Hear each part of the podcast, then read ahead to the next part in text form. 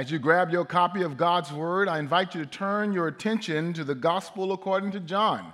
John, the 19th chapter, as we continue in our series, The Words in Red, the seven last sayings of our Savior Jesus Christ from the cross. If you've been with us at the start of this journey through the Word of God, we've been there at the scene of Calvary. And together we've been really looking into the words that our Savior Jesus Christ uh, spoke while they're being crucified on the cross. His first saying was in intercession for those who were around and for you and I when he declared unto his Father, Father, forgive them, for they know not what they do. And then that second word, if you're with us on last week, we looked into a criminal who was on the side of Jesus, and Jesus responded to him, Today you will be with me in paradise. Well, as we continue this journey, again, our attention goes to the gospel according to John, that 19th chapter, where we look at the third saying from the cross there, beginning at the 25th verse for our context, the Word of God declares from John 19 and 25 But standing by the cross of Jesus were his mother, his mother's sister, Mary, the wife of Clopas, and Mary Magdalene. When Jesus saw his mother and the disciple whom he loved standing nearby, he said to his mother, Woman, behold your son. Then he said to the disciple, Behold your mother. And from that hour, the disciple took her into his own home. Look again at the words of our Savior, where he turns attention to his mother. In Cass, he says, Woman, behold your son. Son, he tells John, behold your mother. These are carrying words from the cross of Christ. Would you bow your heads and pray with me? For here we are, Father, humbling ourselves before you under your mighty hand, asking that your Holy Spirit would open our eyes that we might see the truth of your word. Dear God, that your word might then therefore produce fruit in our lives, that we might trust you even more and learn how to love each other better that our lives be lived out for your glory. That somebody in this place will know of your love and discover the truth of your word and say yes to you being their Lord and Savior. And that all of us might grow further in our relationship with you. That we might draw others to you. Because indeed, you are so, so good. And we thank you in Jesus' name. Amen. It was August last year, August 19th, where I gathered in the chapel and laid to rest Chena Agata, the young son of, of Gail and Al, Gloria and Al. And um, as I laid him to rest and I officiated over the service, his mother and father sat there in the front of the chapel grieved, no doubt, because their 33 year old son had transitioned from this life into the next. Cassie, then something happened as uh, we would normally and traditionally do, and at the close of the ceremony, we'd make our way with the family to the graveside and we'd have a graveside service. But during the procession, uh, as we were trying to leave Mama Gwen from that service time, I noticed that Glory and Al stayed seated. They, they didn't move, they didn't get up to go with everyone else and striving to be pastoral, Fred, I, I go up to them and I, I, shake their hands and I hug them and I tell them I'm praying for them, Isaiah. And then I ask, uh, Are you, are you coming to the graveside service? And they said, Pastor, in our culture, parents don't bury their children. It's not right for parents to bury their children. Can you see her there at the foot of the cross? You slip your sandals on and you stand next to her. Her being the mother of Christ, Mary, that teenage mother who bore him and had him in Bethlehem, raised him in Nazareth. Can you, can you see her? The one commissioned by God to carry the Savior of the world. Now she is seeing her son, her firstborn son, her son who was immaculately conceived, dying on a cross like a common criminal. Her son, who she knows from heaven was hailed as a hero, now is hurting as he has been beaten, as he's been scourged. And now his body is, is bloodied and it's a, a horrific, gruesome mess. Can you stand there with her? She's looking up, and while she's looking up as, as the thorns are pressed upon his head, and, and sweat and blood are now entering into his eyes, and his eyes are burning along with the fire through his limbs because of the crucifixion. Can, can you see him now, Jesus, our Savior, looking back at her? It's interesting how the text opens. If you're if you look closely, and as students of the Word of God, we're, we're actually in the Gospel of John on Wednesday nights as we're, we're studying in depthly this, this Word that God has given. And, and on Wednesday nights at 11 a.m. and at 6.45 p.m., we're, we're dissecting this Word. I invite you to come, but I want you right now to look closely. Look closely again at the text, because when you look at the text, the text starts with a conjunction. Fred, I know it's, it's not uh, usual for us to start a text off with just a conjunction, but there it is. Do you see it? It says, But standing by the cross of Jesus were his mother and his mother's sister and the wife of Clopas, Mary, and Mary Magdalene. They're standing by the cross of Jesus. But it starts with a conjunction. It says, But standing, which then directs our attention to the reality that there were others who were around the cross, Anthony but John says they weren't standing by the cross. They, they, were, they were around the cross because around the cross, if you read just previously before this point, you realize that the soldiers were there around the cross. There were critics around the cross. There were condemners around the cross, but they weren't standing by the cross. And yet there are those who stood by the cross, the cross being symbolic of the love poured out to all humanity through Christ Jesus' sacrificial death for each and every one of us, where he became sin so that we might become saved. He did it because he loved us, and yet there are only a handful. Do you see them there? Standing they're the critics and there are those in the crowd who are the condemners, but, but I really don't want us to focus on them. And I trust that you are not a part of that crowd. You know, the crowd of the critics, the one that come in cynical, they don't believe everything the Word of God says, and they're just always questioning uh, the veracity of Scripture and the reality of God. There comes a time in your life you got to make your own decision because no one can make it for you. That if God be for us, you know, no one can be against us. Maybe you could be like Joshua says, um, As for me and my house, we are I don't care what nobody else do in this place, but we are going to serve the Lord. Yeah, they're the critics that are out there, and they're, they're a part of the crowd of the, the condemners. Uh, and then they're the crooks. Uh, that's what I call the soldiers. They're right there at the cross. They're, they're bartering for his garments. Yeah, they're the crooks. They're trying to get from Jesus something from Jesus, but they're not committed to Jesus. Maybe you didn't catch that. Let me press play and rewind and then press play. Uh, they, they want to get something from Jesus. They want to receive from Jesus, but they're not willing to give themselves to Jesus. Yeah, they're there too. But then there's this, this cohort of Christian followers, this, uh, this small band um, of, of a handful of disciples. They're standing, John says, by the cross. I like what King James says, they're standing near the cross. This is spoke, spoken of because of proximity, but it's also shown us beyond proximity of intimacy that they are by the cross of Jesus.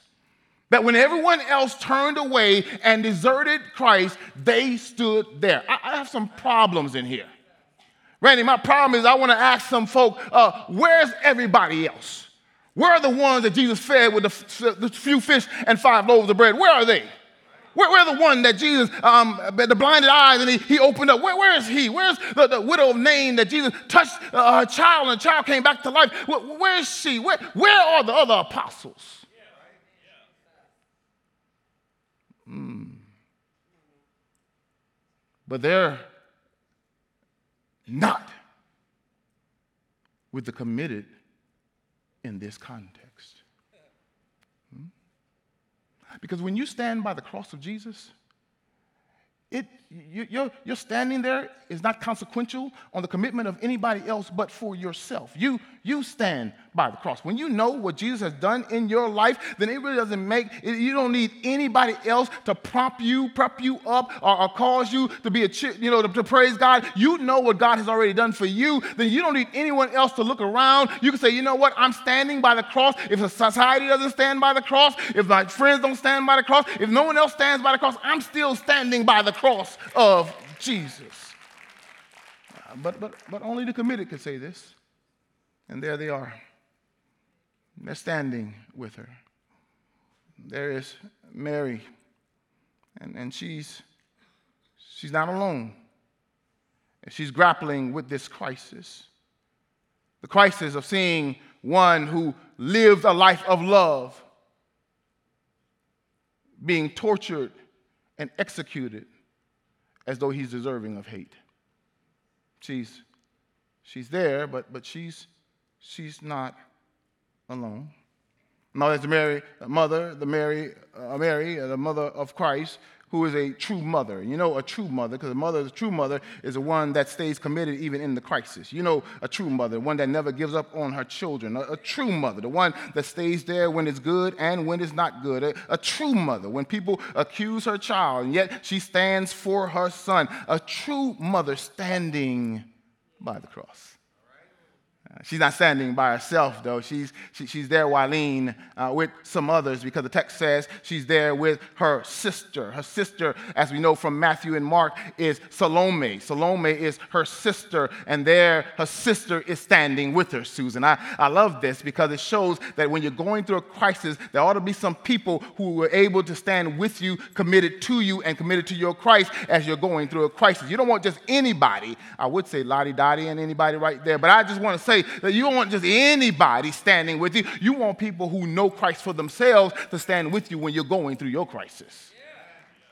There, there, there, is, there is Salome, she's there. And, and, and then there is um, Mary, the wife of Clopas, who scholars believe this is Joseph's sister. So this is Mary's sister in law. She's standing right there with her. And then there's Mary Magdalene. You know Mary Magdalene, don't you? She's from Magdala. She's the one that Jesus delivered her from seven demons. And Christ said, uh, Those who are forgiven of much will love much. Those who stand by the cross are those who love God much. So they're, they're standing by the cross.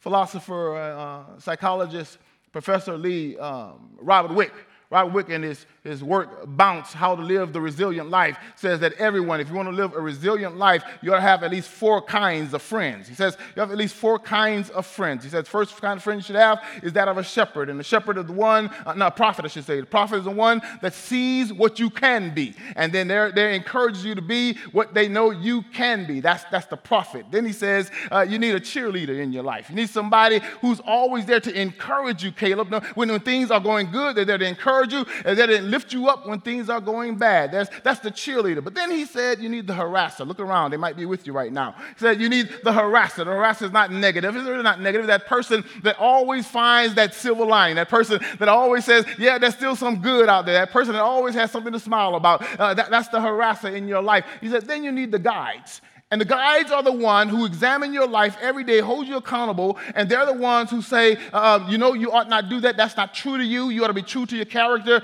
And they're the ones in your life that help to guide you. Four kinds of friends. Now, tr- truly, we don't know the function of all these, these four women in the text. But what we do know is that they're faithful to be there. And what I'm helping you understand is that when you're going through a crisis, there's a certain kind of friend you want. Because all four of them were committed to being with Jesus. And if we're going to make it as believers and grow in our relationship with Christ, we need those kinds of friends who are committed to being with Jesus. Because here's the reality if somebody is not helping you get closer to Jesus, then they're distancing you from Jesus. If they're not helping you to be closer to Jesus, they're not from Jesus. And Jesus reserves the right to define and redefine the relationships in our lives. Uh, I'm in the text, y'all. I'm in the text. Because the truth is, is that Jesus cares. Even on the cross, he, he cares.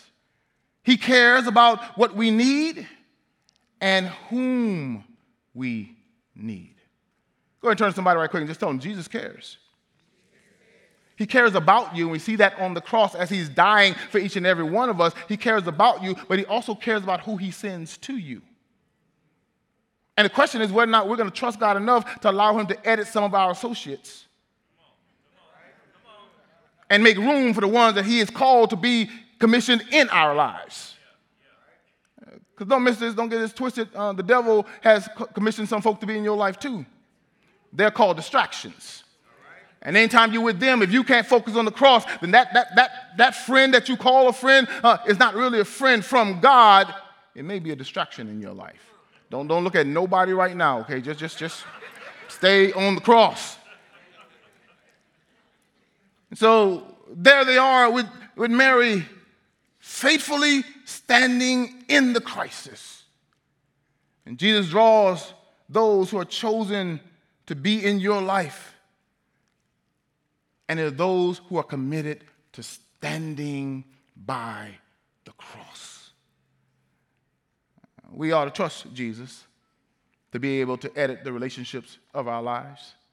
We, we, ought, we ought to trust him because first John, John, the first chapter, fourth verse tells us that in Jesus was life and the light of men. We ought to trust Jesus with our lives and the associates that are in our lives. Why? Because John 6 and 48, Jesus says, I am the bread of life. Listen to me. If you want to know how to live the way God has purposed and intended for you to live, you want to stand by the cross of Christ because only Jesus can show you how to truly live the life that God wants you to live. I'm in John 14, 6 now, where he tells Thomas, I am the way, the truth, and the life. No one comes to the Father but by me. Oh, that didn't get you? Uh-uh, I, I wanted to help you understand this. Well, John 10 10 said, The thief comes to kill, steal, and destroy. But Jesus said, But I came that you might have life and have it more abundantly. If you want to know how to live life, stand by the cross of Christ.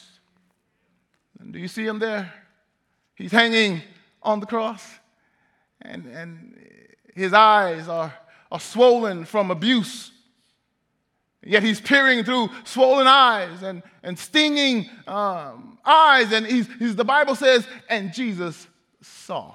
I love this text. He, he, but out, he saw his mother. In his condition, he was not so self absorbed in his suffering that he wouldn't see his mother. Check this out. He's being crucified on the cross, and yet he still takes time, pause from dying to see his mother. I don't know who I'm talking to in this place, but some of you are just too, a little too busy because if Jesus can do all that while he's dying on the cross, I think some of y'all in here need to call your mother. I think somebody in here need to connect with your mother. I, I think if Jesus is able to do all that while he's dying on the cross, then we too ought to see our mothers. Some of you right now, you're going to leave here and go straight to your mama house. Yeah, that's, that's, yeah. For what he's doing in this context is he's fulfilling, he's fulfilling the command that declares for all of us to honor our father and our mother. He's honoring his mother. And I hear some of you, I understand because uh, you say, well, my mother, my mother wasn't like Mary. My mother's name is Mary. Uh, mom, uh, check it out. I'm, going to edit this, okay? Mom, because my mother's name is Mary. Uh, uh, but, but, but I understand. But here's the text. The reality is, is that whomever your mother is, God chose her to be your mother. So when you honor God's choice, you're honoring God. It never said that you honor them if they are honorable. He says that we ought to honor them. And here is Mary She's at the foot of the cross. Jesus sees her. he, he sees her. That, that, that tells us something. Because when you stand by the cross, Jesus sees you. He sees what you're going through. He sees her in the crisis. He sees her in the struggle. They had hope that the, the, Redeemer had come. They had put all their trust in Jesus, and they don't know the end of the story. Some of you in here, you know the end of the story. You know then that he gives his life, he dies, and then he's buried, and in three days he resurrects with all power in his hand. You know the end of the story, but in this context, at this moment, at this time, they don't know. All they do is see the one they trusted being hung up on a tree. And it's a tragedy, it's a travesty of justice. Ah, but look, Jesus speaks to her. And look what he says. He, he musters up the strength and he says, Woman. I know some of you right there. You're like, Man, if I call my mom a woman, hmm. I would take 10 steps back and then run. I mean, if I call my woman, no, no, no, no. He calls his mother woman, but you have to understand in this context, in the original language of the Greek, he's really honoring his mother. This is more like madir or uh, a term of endurement. He's calling his mother woman. Then he turns to her and he says, Behold, realize, look at this. This is new now. Behold, open your eyes. I'm doing something new. Behold your son. And then he turns to the disciple whom he loved and he says, Behold your mother. I really checked the context of the text because before they got to the cross, they may have been friends and associates. But look at how Jesus redefines their relationship. And he points out uh, the position that he's putting them in. And he looks at his mother and he knows his mother needs physical support uh, while he is going away because the responsibility of the oldest son in this context was to take care of their mother. If something happened to the father, they would take care of their mother. And we believe at this point in Jesus' ministry, Joseph is already dead. And so it falls upon Jesus to take care of his mother. And check this out. His brothers, his sisters are nowhere around the cross, and he entrusts his mother to somebody he knows who is faithful enough to follow him even to death. Uh, he, he entrusts him. He trusts him to John. And he says, Behold your mother. Uh, it's interesting here because uh, when you look at the text, uh, the text says that uh, from that very hour, John took her into his house. I, I, want you to check something out. Because when you stand by the cross of Jesus, you receive clarity about who Christ has placed in your relationship. You know when you know you have true friends? When you're going through a crisis. And there she is. She's going through a crisis, and her friends show up. But then also, when you're standing by the cross of Jesus, you receive confirmation of his concern. Because here, Jesus looks at her and expresses concern for his mother and also concern for John. But when you stand by the cross long enough, not only do you see that Jesus is concerned about you, not only you see that Jesus knows what you need and who you need in your life, but you realize that Jesus will commission you to do a work for him. It's right there in text. Because he tells John, Behold your mother. This is, con- this is it's interesting here when you look at it. Because John, really, we understand, is the youngest disciples of all the disciples.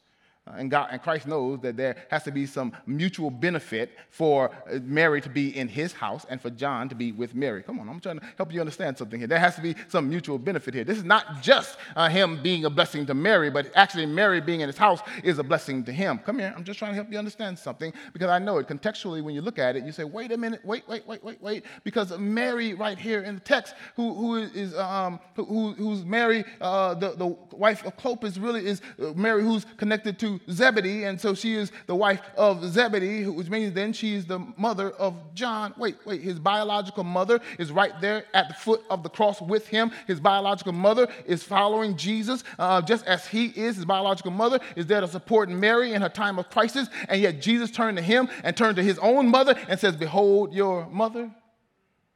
So it's not that John needed a mother. Mm. But God has a way of assigning people to be in your life who may not be biologically connected to you, but will be a blessing to you. Notice the text because it says from that very hour, Fred, he brought him into his house. Don't miss this because something was in, that was missing in John's house that Mary could fulfill for him. There's some guidance that was missing in John's house that Mary could fulfill for him. There, there's some blessing that Mary could bring in John's house that John didn't have. Come here, saints of God. I'm just trying to help you understand something. In here we praise God, but when you go back home, is he still there?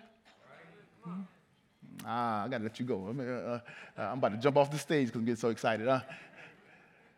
But, but don't miss this. Don't miss this. I really want you to get this. So, so, so Christ redefines the relationship, and there's immediate obedience on, on the part of those who follow him. Come here, saints of God, because something happens in this text. Because if Mary is going to go to John's house, that means Mary had to make some adjustments so she can move. Mm, mm. All right? If Mary had to be in John's house, that means John had to make some adjustments to make some room. Mm, okay, all right, here it is. Some of us want God to move, but we don't make any adjustments. Some of us want to, want to feel God move and see God move, but, but we want things to stay the same way they always are. Baby, let me help you understand something that when you stand by the cross, Christ has the reserved ability to change some things, reorder some things, rearrange some things in your life. And if you really want to be used by God, you ought to just open up your hands and say, God, whatever you want, you do whatever you want. Move what you got to move, replace what you got to replace, adjust what you got to adjust. I'm your servant. I trust you more than I trust anybody else. God, do what you have to do. If you got to push them out of my life, push them out of my life. If you got to erase them from my phone, erase them from my phone. But give me the commitment to do what you've called me to do. And right now, Christ wants to reorder some things in our lives. See, some of us, we want to come to the cross, but we want to come to the cross only for what we can get from the cross. That's like those crooks at the foot of the cross, just trying to receive and get with no responsibility. But those who give their lives to Jesus Christ, not only will He call you, not only will He give you clarity in your crisis, but hear me well, He's going to commission you. Because there's no pain that happens in the believer's life that doesn't have a purpose sent by God. Oh, come here, let me help you understand something. Uh, if you turn in your Bibles uh, to 1 Peter 5, 6, and 7. The Bible declares in 1 Peter 5, 6, and 7 Humble yourselves, therefore, under the mighty hand of God, so that at proper time he may exalt you, casting all your anxieties, all your cares on him, because he, Jesus, our Savior, cares for you. You've heard me say it before that we have many anxieties in this life, we have many cares in this life, but Christ has one care, and that is for you. And then when He comes in your life, He comes to comfort you, He comes to bring clarity to you, He comes to bring the right people around you so that you can grow in your relationship with Him. I had time here, I'll tell you that's why we support life groups because we need godly people around our lives to help us grow in our relationship with Christ. Because the truth is, you can't do it by yourself. You ought to know somebody right now, they've been trying to do it by themselves. I, I can follow God. I don't have to go to church. No, that actually is a lie. The Bible said that you ought not forsake the assembly of yourselves, that something happens when the saints of God get together and live life together, because that means then we can support each other. The Bible says that when one sorrow, we all sorrow. When one rejoices, we all rejoice. That's why the church is so important in your life, that you be a part of the church not just an attender, but a member. I don't have time to work with that thing, but I'm, I'm going to just go and tell you here because you grow in fellowship with one another. Then, when he calls you to grow, as you're standing by the cross, he's going to commission you. Because in that moment, John takes Mary and he's a blessing to her. With all that you've gone through in this life, who are you being a blessing to? With all the crises that God has gotten you out of and healed you from, all the hurts God has healed you from, who are you now using your testimony to help help transform someone else's life. With, with all that God, some of you right now, you, if you're honest about it, you say, I don't look like what I've been through. You, you, if you knew the stuff I've been through when I was in my 20s or when I was in my 30s or when I was in my teens, or you just knew what I've been through, and you see me right now, listen, I'm just a testimony of what God can do. But here's the thing many of us are selfish with our testimony, so we don't want to show the good part. We don't tell people the crisis that we went through. And yet God is saying, No, I want you to share with people everything you've gone through so that they can know what I can do for them because I can do for them the same thing I did for you.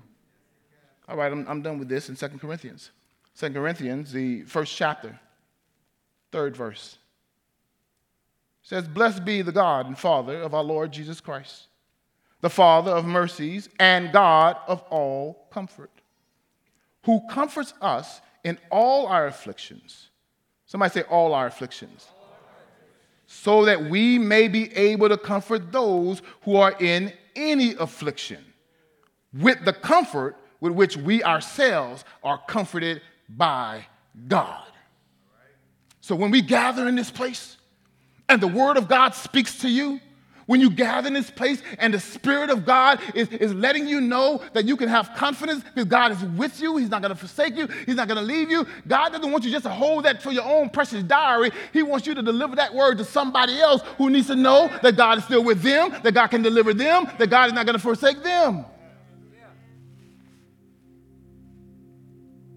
But again, that's only those who are standing by the cross.